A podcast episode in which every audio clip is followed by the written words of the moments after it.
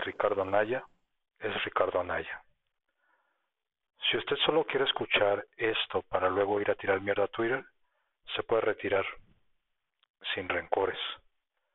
Al final de cuentas, la sección de Némesis solo es para gente pensante. Si ha decidido quedarse, felicidades. Eso habla bien de usted. En los siguientes minutos sabremos el motivo de por qué Anaya se autosabotea. Y empezaremos diciendo que pocos lo saben, pero Ricardo Anaya Cortés tiene un doctorado en la UNAM en Ciencias Políticas y Sociales. Sí, tiene un doctorado, por ende una maestría y una licenciatura. Es un joven político que fue adepto al estudio, y digo que fue porque al parecer no pone en práctica lo aprendido en las aulas.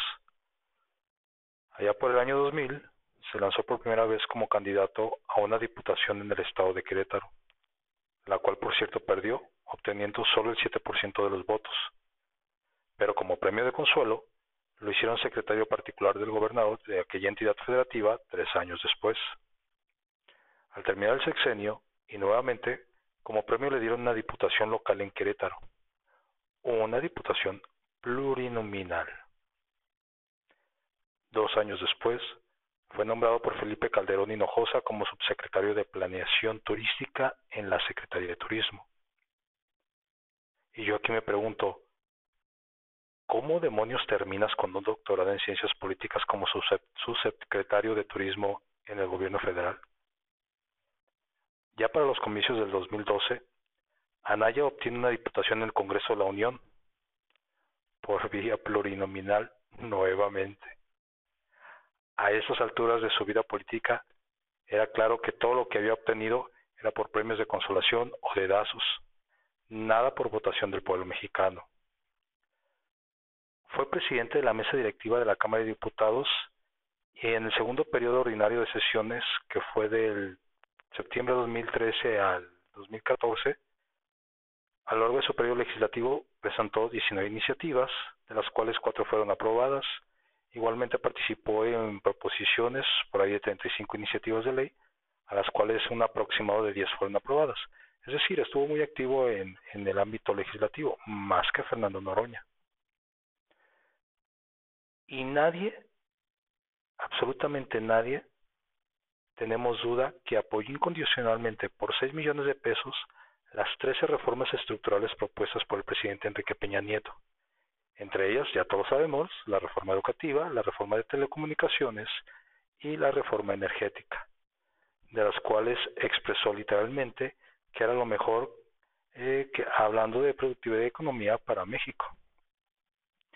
Ya por, eh, en 2015, por primera vez, Anaya se enfrentó a unas votaciones para ser elegido como presidente nacional de Acción Nacional.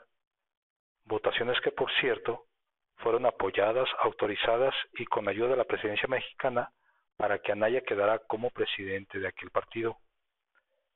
Además de que sabía en aquellos momentos que Andrés Manuel venía con fuerza para las elecciones del 2018 y pues había que preparar con tiempo el camino a las elecciones presidenciales.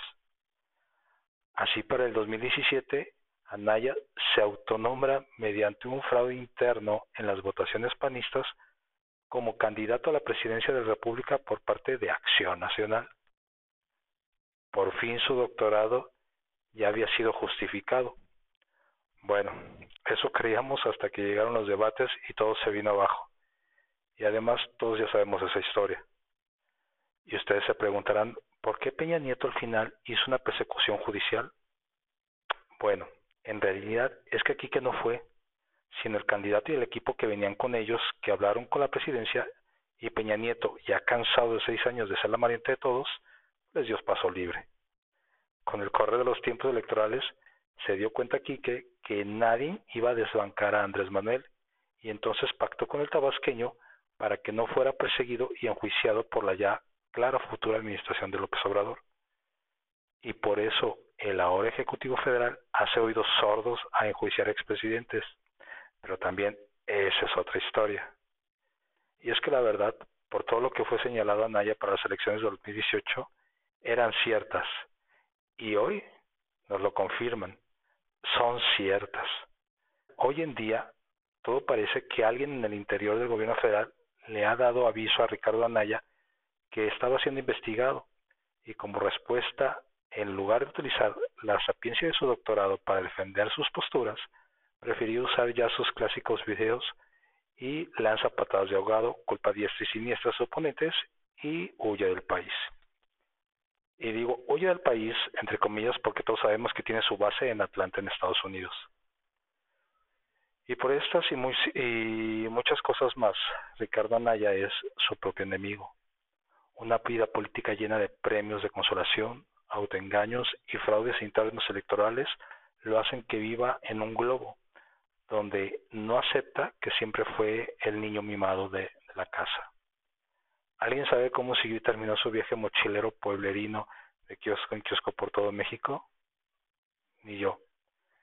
Quiso emular a Andrés Manuel y terminó emulando al niño que fue corriendo llorando con su mamá porque no lo dejaban anotar gol con su propio balón nuevo de fútbol que le compraron sus papás.